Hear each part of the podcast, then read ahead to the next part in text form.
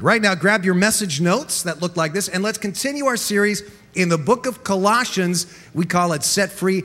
And today, let's talk about how to be set free for great relationships. You know, there are probably more jokes about relationships than any other subject on the planet. And I think I could have filled a 35 minute message with nothing but jokes, one right after another. Uh, but I'll give you this one. Somebody just emailed me. I think it's pretty good. What a woman says. I think you know I'm too jealous, but why should Charlene get gifts all Valentine's week when you and I go back so much further? Can't you just play along with me and go dancing? Is your whole heart used up by your stupid golf game? What a man hears you should go play golf. You know, that's about the size of it. well, today let's talk about how to make three crucial relationships in your life better. You know, they say, you know why, you, why we joke so much about relationships? Because you only joke about the things that cause you pain. Is that really true? Let's talk about it today. And this really applies to you, wherever you are in terms of relationships. How many of you uh, are married? Can I see a show of hands? Those of you who are in a marriage relationship. Good many of you. How many of you have children, grown or at home? How many of you have parents, living or dead? That should be every one of you. Raise your hands. You're not paying attention. Come on. How many of you uh, either work for somebody or have people who work uh, with you or under you? Can I see that show of hands too? How many of you have friends? Can I see a show of hands? That, what we're talking about today applies to every single one of those relationships as we talk about how to make the three most important relationships in your life better in the book of Colossians. Here's sort of the overarching theme today. Kind of do a little review for you. If you've been with us for the last month or so, we've been studying Paul's short little letter to some of the very first Christians in history. In the first century, in a city called Colossae, back there in the first century Greco Roman world. And he was writing them this letter because these guys are in a church that is starting to go bad. Uh, it was dominated by a very authoritarian religious culture. They were hyper authoritarian leaders, and this new version of Christianity that they were trying to get across to the Colossians was all about performance, about trying harder, about rising up the ladder to heaven through your good works, about gaining God's approval, about proving yourself. And Paul is saying, no, that is not the message of Christianity at all. The message of Christianity is that not that we climb a ladder to God, but that God climbed down to us and that He forgives us and loves us unconditionally by His grace, not your good works, so that now when you receive this, you can in turn be changed and be gracious to other people. That's he's, he's, saying to the Colossians, that's the whole point of your faith, not that you climb some ladder to heaven. And then today he says, here is what this looks like in your house. You've heard the phrase bring it home. Paul here literally brings it home. He says, Here is what it looks like to be set free by grace in your home. Here's what it looks like to be set free in my relationships. If you have your Bibles with you, turn to the book of Colossians, chapter 3. That's on page 834 in those brown TLC Bibles that are in front of you in the pews or underneath some of the pews. And as you're turning there, kind of a little Discovery Channel or History Channel moment to set the context for you so you can understand the society way back there 20 centuries ago that Paul is writing to here. Check this out the typical Roman family was much bigger than the family that we think of today because it included not only the nuclear family, the, the spouses and, and the kids, but also the servants the slaves and he cooks and so forth. And they called this big group the household. All right, they were all considered to be part of the household. And in a Roman family, the father ruled absolutely. Excuse me, was absolutely a patriarchal society. In fact, in this painting from first century Rome, you see that the, the father is literally wearing a crown. This was not a king, this was just the dad literally the king of his little castle. Interesting little fashion. I like to wear my crown around my house, don't wear it often outside the house. But In the culture that Paul is writing to, the dad was the big man. Look at this relief carving. This is also from the first century, and you can see there that the father is large, right? Well, he's probably not literally this much bigger than every other member of his family. This was symbolic because the dad in that culture was the big man. He could, for example, legally sell his own family members into slavery. He could legally send his children away in chains. Now, how many parents of teenagers wish, no, just kidding, I'm just joking about that, but he was absolutely the final authority. He could even have his family members killed if they displeased him. So, pretty authoritarian, I'd say, right? Definitely performance based. But listen, maybe that picture reminds you of home. Maybe you were raised in a family a little bit like this. And to this day, you're still insecure about your father or mother's love for you. You still feel, even as an adult, that you have to somehow earn their approval. You're afraid of dad. And now, listen, maybe left to yourself, you're something like that because it was modeled to you. And what you do in relationships, even against your own better judgment, is you try to kind of throw your weight around and you try to kind of get a step ahead of everybody else because that's kind of how you were taught. Well, I want you to check this out. Watch how Paul changes that whole structure as he talks about showing grace in three important relationships. And if you're here today and if you're not married or you don't have kids, you're still in relationships, right? With friends, family, coworkers. So all these principles apply to us all, as you'll see. First, Paul talks to husbands and wives. And he says, Wives, show grace filled respect for your husband. Grace filled respect for your husband. Now, this is not always easy to do, is it? A lot of nervous laughter there, but it's true. Kind of like in this TV commercial. Watch this. We just got this catalog for HomeWarehouse.com's grand opening sale. It has a huge selection, really low prices, and we can buy it all online, which is nice because sometimes just getting started on home improvement projects is the hardest part of all and this catalog really seems to help. Break your butt up.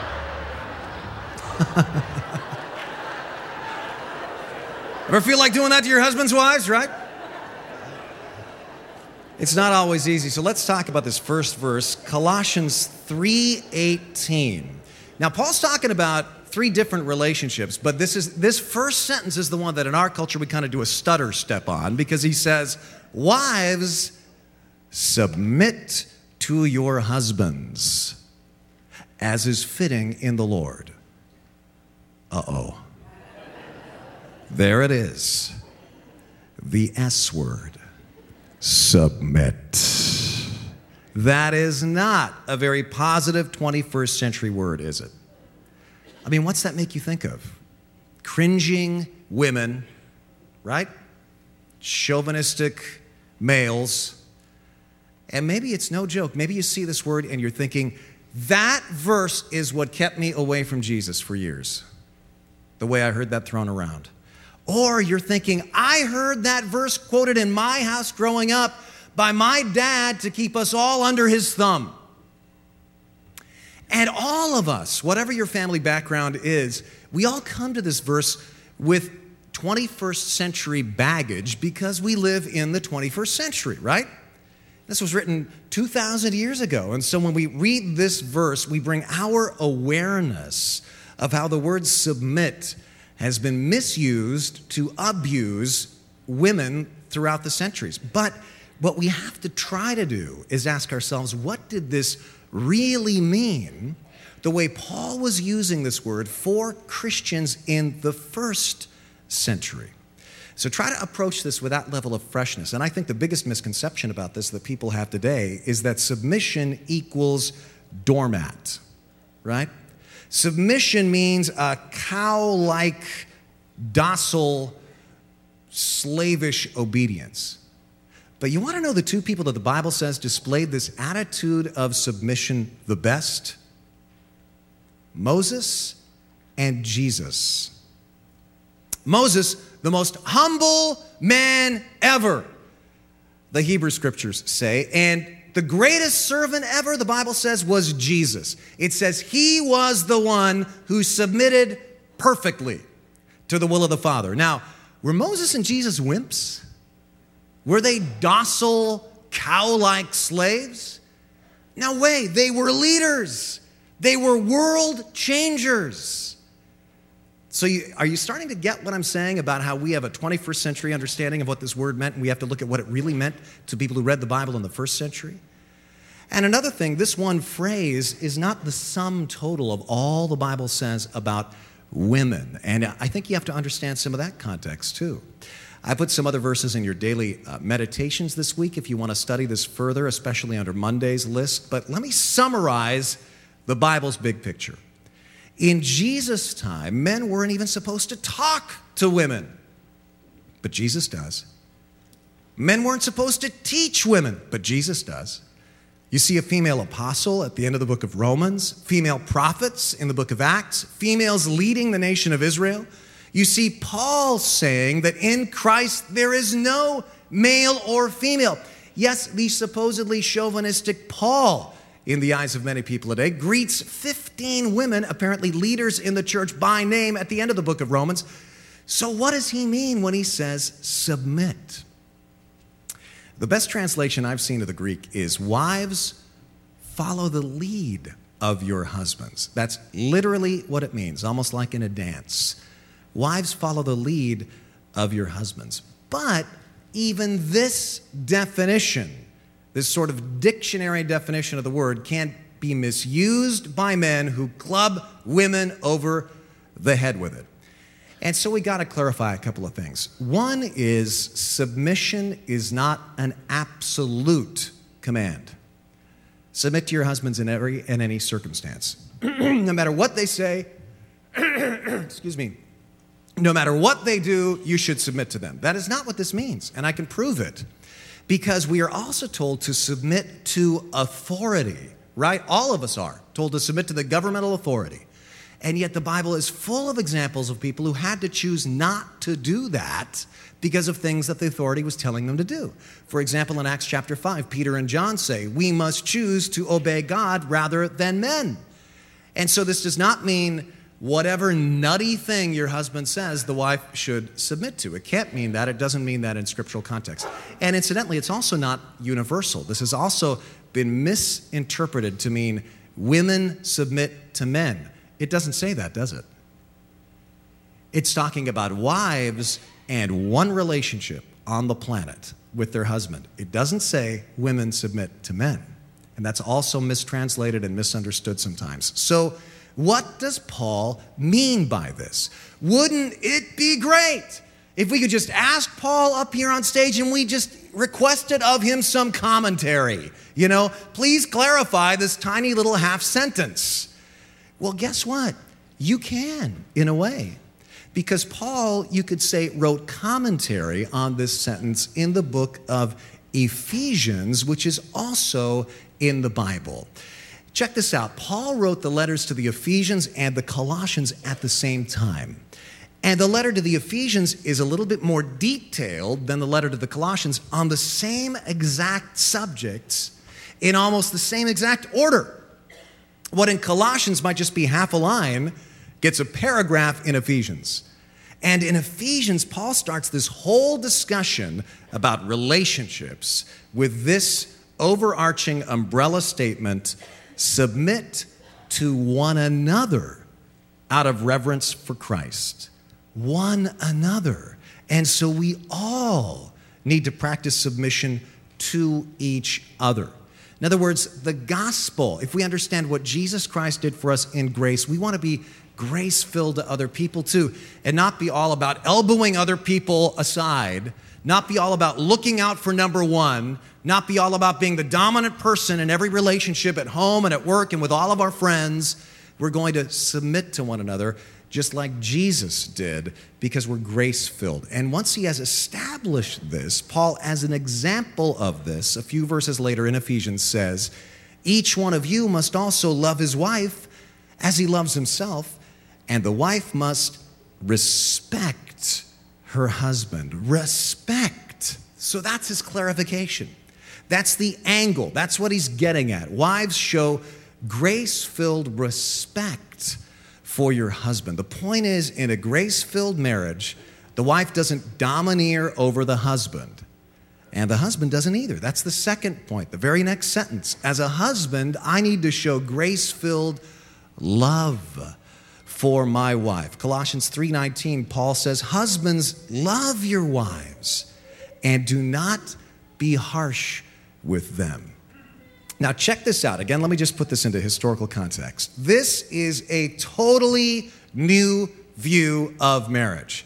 As we talked about, at the time Paul is writing to the Greco Roman world, Dad is king.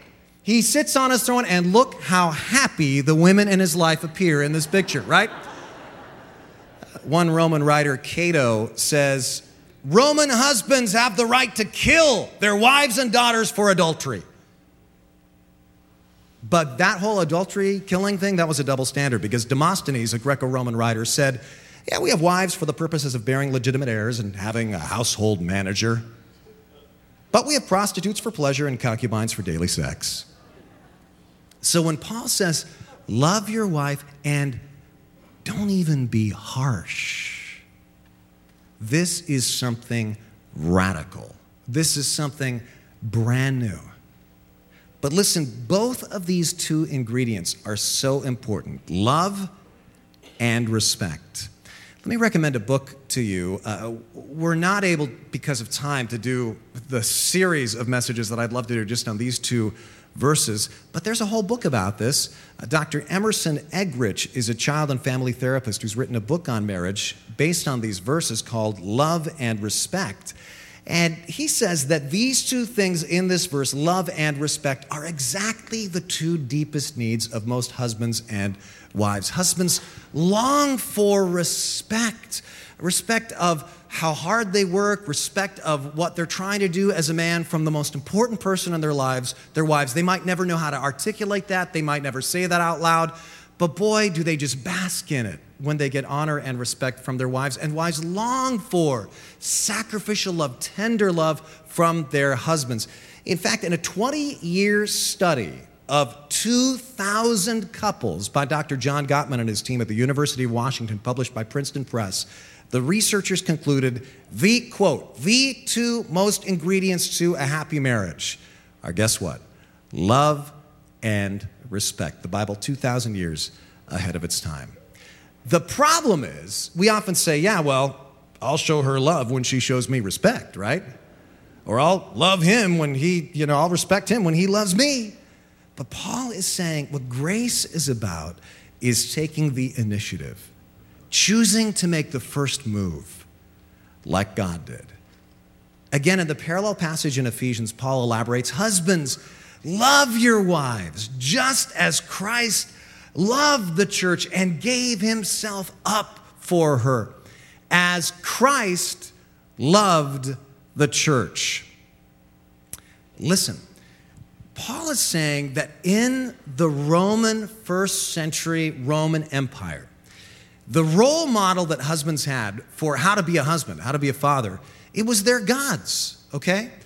Roman gods like Jupiter and Mars and uh, you know Neptune. Excuse me. And these Roman gods, how did they treat their wives? How did they treat their children? Think back to the stories of mythology that you have learned. Were they faithful to their wives? No. Uh, were they nice to their children all the time? No. They'd kick them around, they'd manipulate them, they'd cheat on their wives, they'd be the, the king of the castle throwing around their macho weight, right? And so that's the role model. These were the gods in their society, and that's how they model their. And you know what? In any society, men are going to model themselves after their gods, whether you call them gods or movie stars or rock stars. You're going to model yourself after those cultural role models, whether, whether you try to or not. And so Paul is saying here to these guys, in essence, there's a new role model in town. Model your marriage not after Jupiter, but after Jesus. Now, my question to you guys that are here today who are married if someone were to look at how you treat your wife and your children, would they suspect that your role model was Jupiter or Jesus? Love your wives as Christ loved the church and gave himself up for her. Now, I used to read that and think, okay, so what I need to do is be willing to, you know, take a bullet for my wife. If a train is coming and she's stuck on the tracks, I will push her off the tracks, boom, and take the train if I have to. You know, like if North Korea invades and soldiers point their guns at her, I will jump in front at the last minute and take the bullet for her. I know I would do that, so uh, my job as a husband is covered. You know, I'm good, I'm done. But you know what? Those scenarios will probably never happen. So, guys, forget the heroics and focus on the daily giving up of yourself, the daily gestures.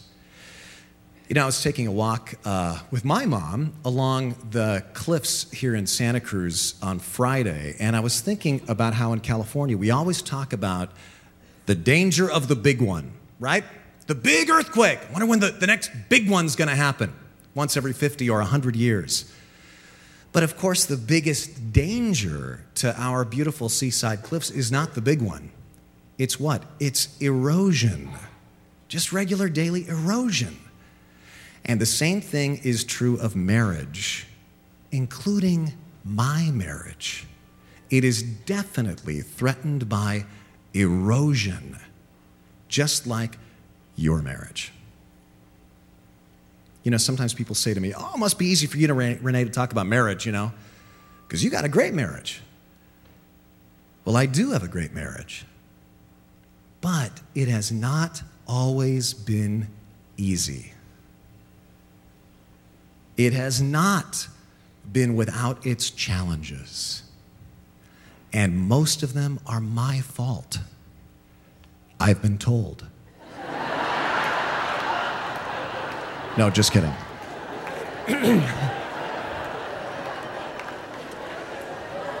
just kidding. My point is, my wife and I are no different than anybody else. And sometimes I realize suddenly there's been slow erosion. And I think, wait a minute, I ask myself, and I challenge all of you husbands here, ask yourself these questions too. When was the last time I prayed with my wife and didn't fall asleep? When's the last time I took her out? When's the last time I bought her a gift when it wasn't a special occasion? How about this one?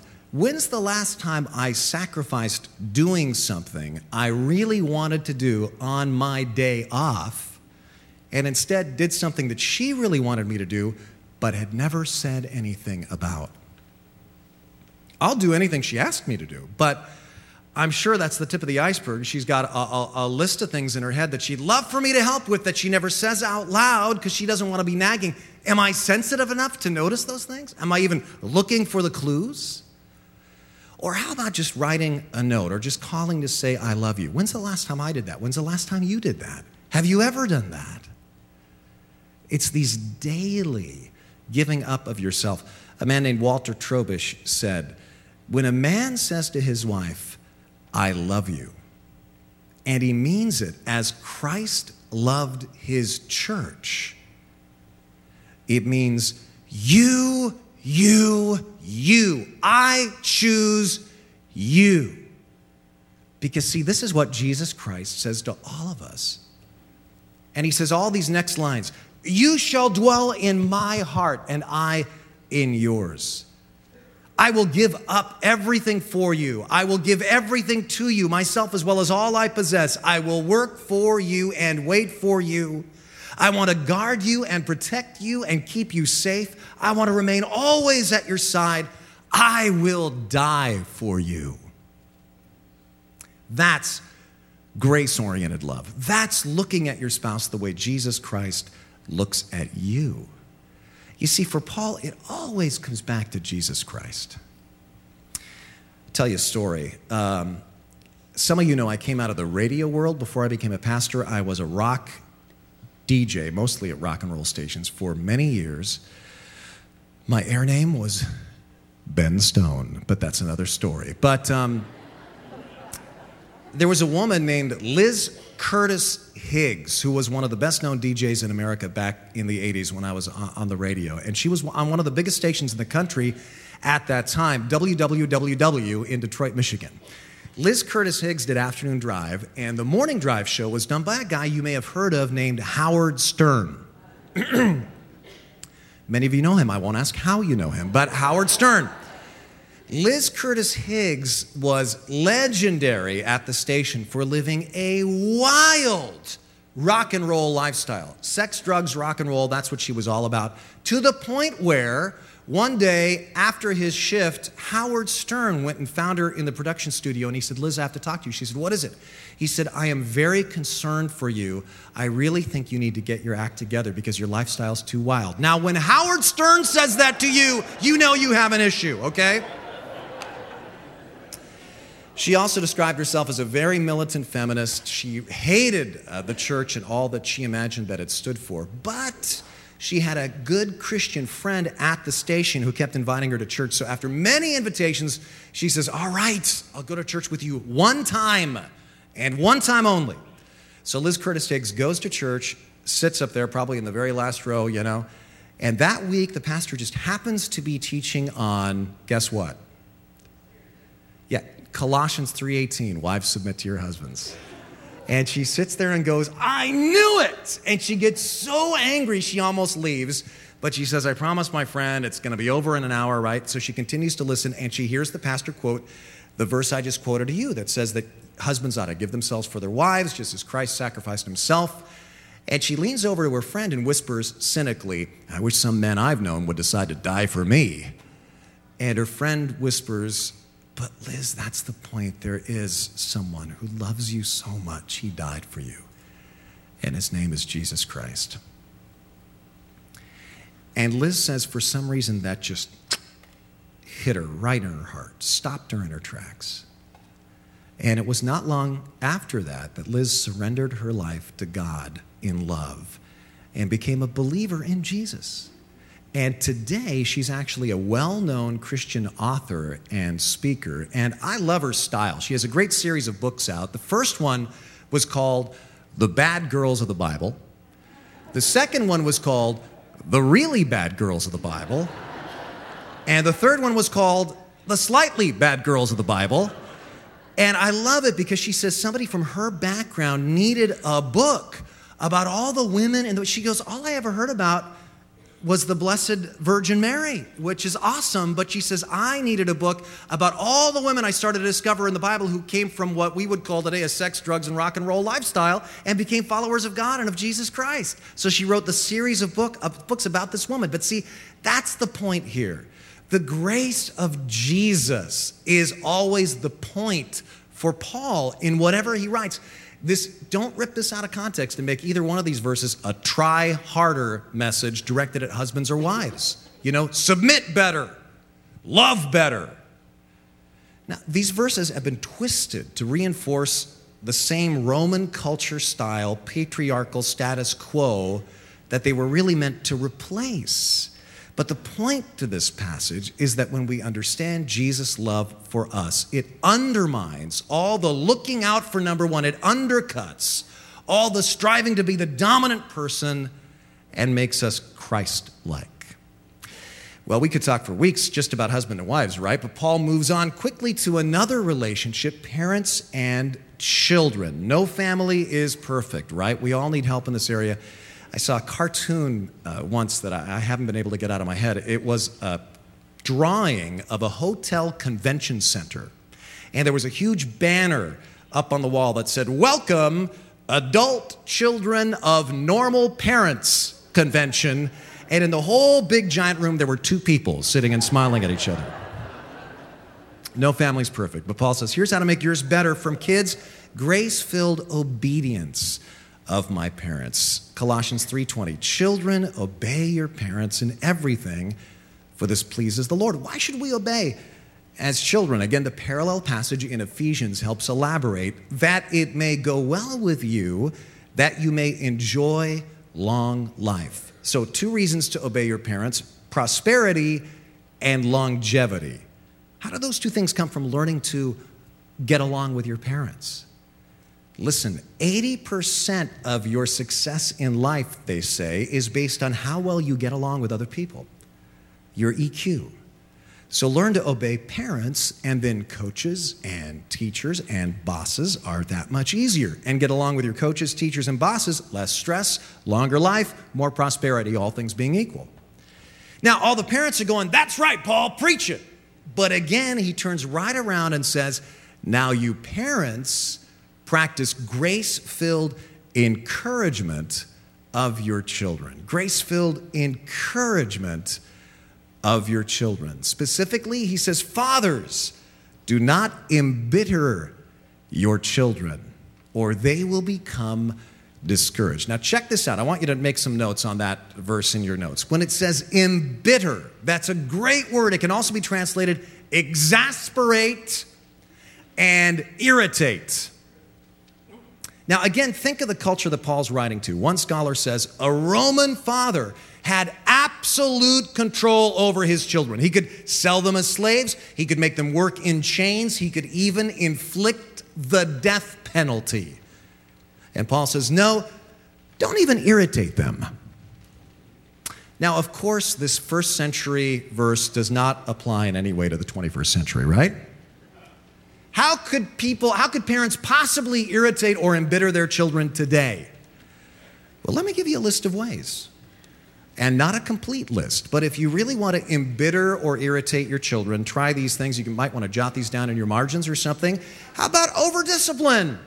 Over disciplining your kids. Everything they do wrong, yell at them, God forbid, you know, beat them. Discipline is essential, but over discipline does damage. Another way to irritate or embitter your children over protection. Over protection. No trust, all rules. You never allow them any liberty. You draw the line so narrow that they feel you don't trust them. And so they give up and they say, What's the difference anyway? No matter what I do, I get the same reaction from my parents. Give them a sense of trust. Listen, your rules don't have to cover every single detail of every single thing they've ever done or might do on every single day. Be grace filled. How about unpleasability? No matter what their grades are, it's never enough. No matter how well they do, it's never enough. No rewards, no honors. Listen, parents who are unpleasable create kids who think their heavenly father is unpleasable. But you know what I read recently that research shows is the worst thing for children? The perceived inaccessibility of one or both parents. The perceived inaccessibility of one or both parents. So go play with your kids. You know, take a half an hour to throw a frisbee, go down to the beach for a walk. 90% of the time spent in your lifetime with your children will be before they turn 12. So use that time. Now, see, look at this list. Grace is the opposite of all these things. God's grace is the opposite of this. So be grace filled. And then finally, the third relationship he talks about what grace looks like between bosses and workers. Bosses and workers. First, workers, I need to show grace filled diligence for my employer. Grace filled diligence for my employer. Paul says, slaves, and if he's saying this to slaves, certainly it applies to any occupational situation. Obey your earthly masters in everything and do it not only when their eye is on you and to win their favor, but with sincerity of heart and reverence for the Lord. Whatever you do, work at it with all your heart as working for the Lord, not for men, since you know that you will receive an inheritance from the Lord as a reward. It is the Lord Christ you are serving. Not only when their eye is on you, somebody told me between services of a study that they just read that said that some estimates are that workers today, the average worker, spends about three hours a day at work online doing non work related activity shopping, ordering a book on Amazon, surfing the web. Three hours a day. You think this verse applies? Not only when their eye is on you, but as working for the Lord, not for. Now, notice you're not being gracious because your boss is a nice guy. Why are you being gracious toward him and being diligent? Well, he says it four different ways. You are working for the Lord, for the Lord, for a reward from the Lord. It is the Lord you are serving. So, do you notice what Paul's doing here in all these relationships? Don't miss the big picture, please. He talks about three different relationships, and they're all in pairs, right? and I want you to notice that he talks to the what in that society was the weaker, the victimized part of the pair first. He says, wives, children, servants, right? And he does not ask them to do anything than basically the bare minimum of what their culture already expected of them, right? Respect and working well and obedience. But then, don't miss this, when he talks to the second member of each pair, that is the stronger, the dominant member of that relationship in that society, and he's asking them to do something that's 180 degrees different than what their society expected of them. For example, here he says, Masters, provide grace filled justice for my workers. Masters, provide your slaves with what is right and fair. Why? Because you know that you also have a master in heaven. He says, Do you see what he's saying here? He's saying, uh, You're working for the same boss. He's saying, Their boss is the Lord, your boss is the Lord. In God's eyes, same thing. Again, radical change from society. In the Roman world, slaves were not just sold, but rented out, like you might rent a bulldozer or something here. They were branded with a hot iron or wore inscribed metal collars, treated like dogs. And since they were seen as property, they could be disposed of, killed at any time and in any way. But Paul says, no, do what's right and fair for them. And of course, ultimately, that means setting the slaves free, which is a fact not lost on Paul. Uh, there's a book of the Bible called Philemon, which was another letter that was sent along with this book of Colossians to a man in the church at Colossae. And the whole letter, you can read it in your Bible, the book of Philemon, very short, one page letter. And basically, it's the Apostle Paul, at the same time that he wrote these words, imploring a man at the church in Colossae named Philemon to set his slave named Onesimus free. Paul says, please treat him like a brother, not as a slave. Treat him like you would treat me. Set him free. You see, Paul's point is that grace changes every relationship. You know, there was a book out a few years ago that had a great title Ideas have consequences. Uh, write that down somewhere in your notes. Ideas have consequences. And that's Paul's big idea here. The idea of grace has consequences in every area of your life, in every relationship you've got, not just the ones he talks about here, but grace, the fact that you've been graced, ought to change the way you respond to the guy that you drive on the freeway next to ought to change the way you respond to the person who's ringing up your latte at the coffee shop. Because you've been graced, that changes the way you respond to everybody else in your life. Now, I'll admit that there have been times in the history of Christianity when the church didn't shine in this area. But there have been literally millions of people, millions, who've gotten this and who've said, wow, because I've been graced. I'm going to reach out in grace to those around me. And let me close with just a few examples. Go through Christian history in the 1600s, a man named Anthony Ashley Cooper, an aristocrat, was the first Earl of Shaftesbury in England. And he describes himself in one of his writings as an evangelical of the evangelicals. But because he was nobility, he said the Bible here in Colossians called him to be just and fair. And so he tirelessly promoted legislation to cut the hours of factory labors in half, to prohibit the use of children in factories, to transfer mentally disabled people from prisons to special houses where they'd really get care, And he anchored all of his actions in this one verse that those in power need to do what is right and fair and just for those without power. And by the way, he paid for it with his life. He was charged with treason basically because he advocated so much for the rights of the poor. I call him a hero. Or in the next century, the 1700s, a woman named Elizabeth Fry. At the age of 18, she was deeply moved by a sermon that she heard about showing grace. And the next day, as a teenager, she started collecting old clothes for the poor, visited those who were sick in her neighborhood, starting a Sunday school to teach neighborhood kids how to read. And then one day, still as an 18 year old, she visits the local prison because she reads how Jesus said, Visit those who are sick or in prison. And she's horrified at how they're overcrowded with women and children, some of whom had not even received a trial. And she starts at 18 years old, the first prison reform movement ever. She would actually stay the nights in some of the prisons sometimes and invite nobility to come and stay for themselves and see the conditions that the prisoners lived in. And her actions changed her whole country. Skip another century, 1800s.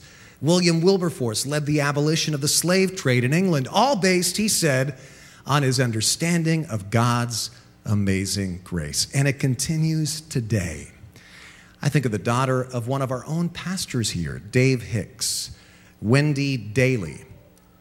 With her ministry partner, she co started a group called iSanctuary. She helps Wendy, helps women and children, mainly in India, escape forced prostitution and torture. They're literally slaves and she helps them escape and gets them relocated in a safe house. And then they teach the girls how to make jewelry. And Wendy sells the jewelry the girls make right here in the United States, and the profit from the sales is then given back to the girls, and they're able to save money and begin to make a living.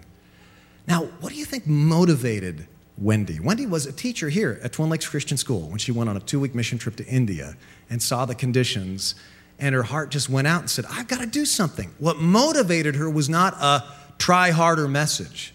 What motivated her was knowing God has set me free from stuff in my own life. And so I want to reach out and treat other people who are enslaved with the grace that God gives to every single one of us. And I believe so much in this ministry, I actually asked them to set out a table in the lobby. You can get more info there, and they have some of the jewelry.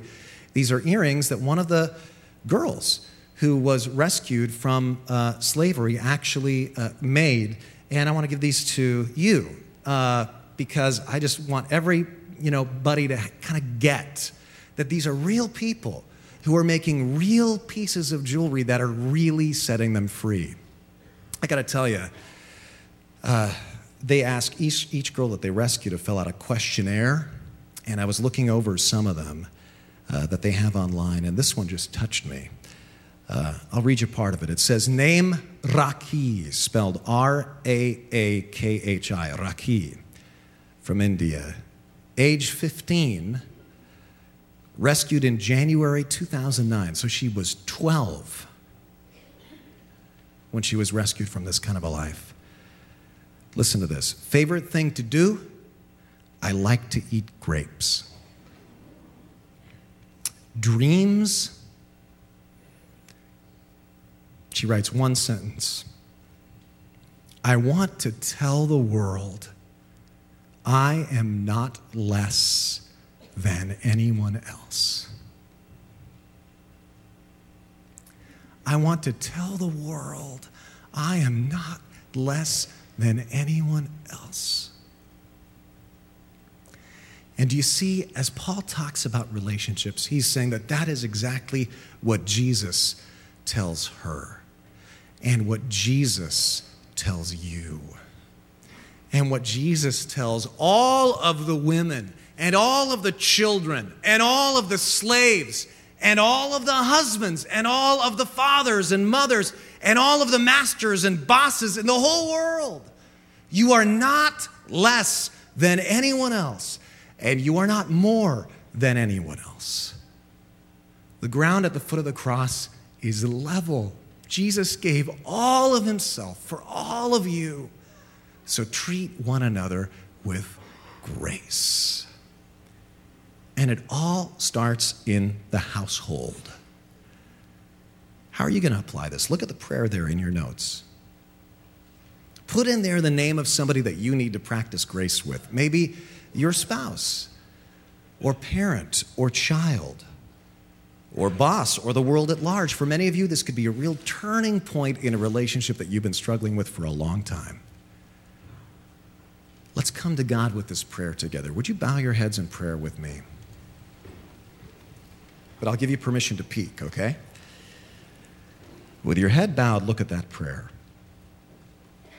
And just silently with me in your heart, pray that prayer to God right now. Heavenly Father, I pray that the grace filled attitude of Jesus Christ would be expressed in my relationship with, and then silently whisper to God a name right there.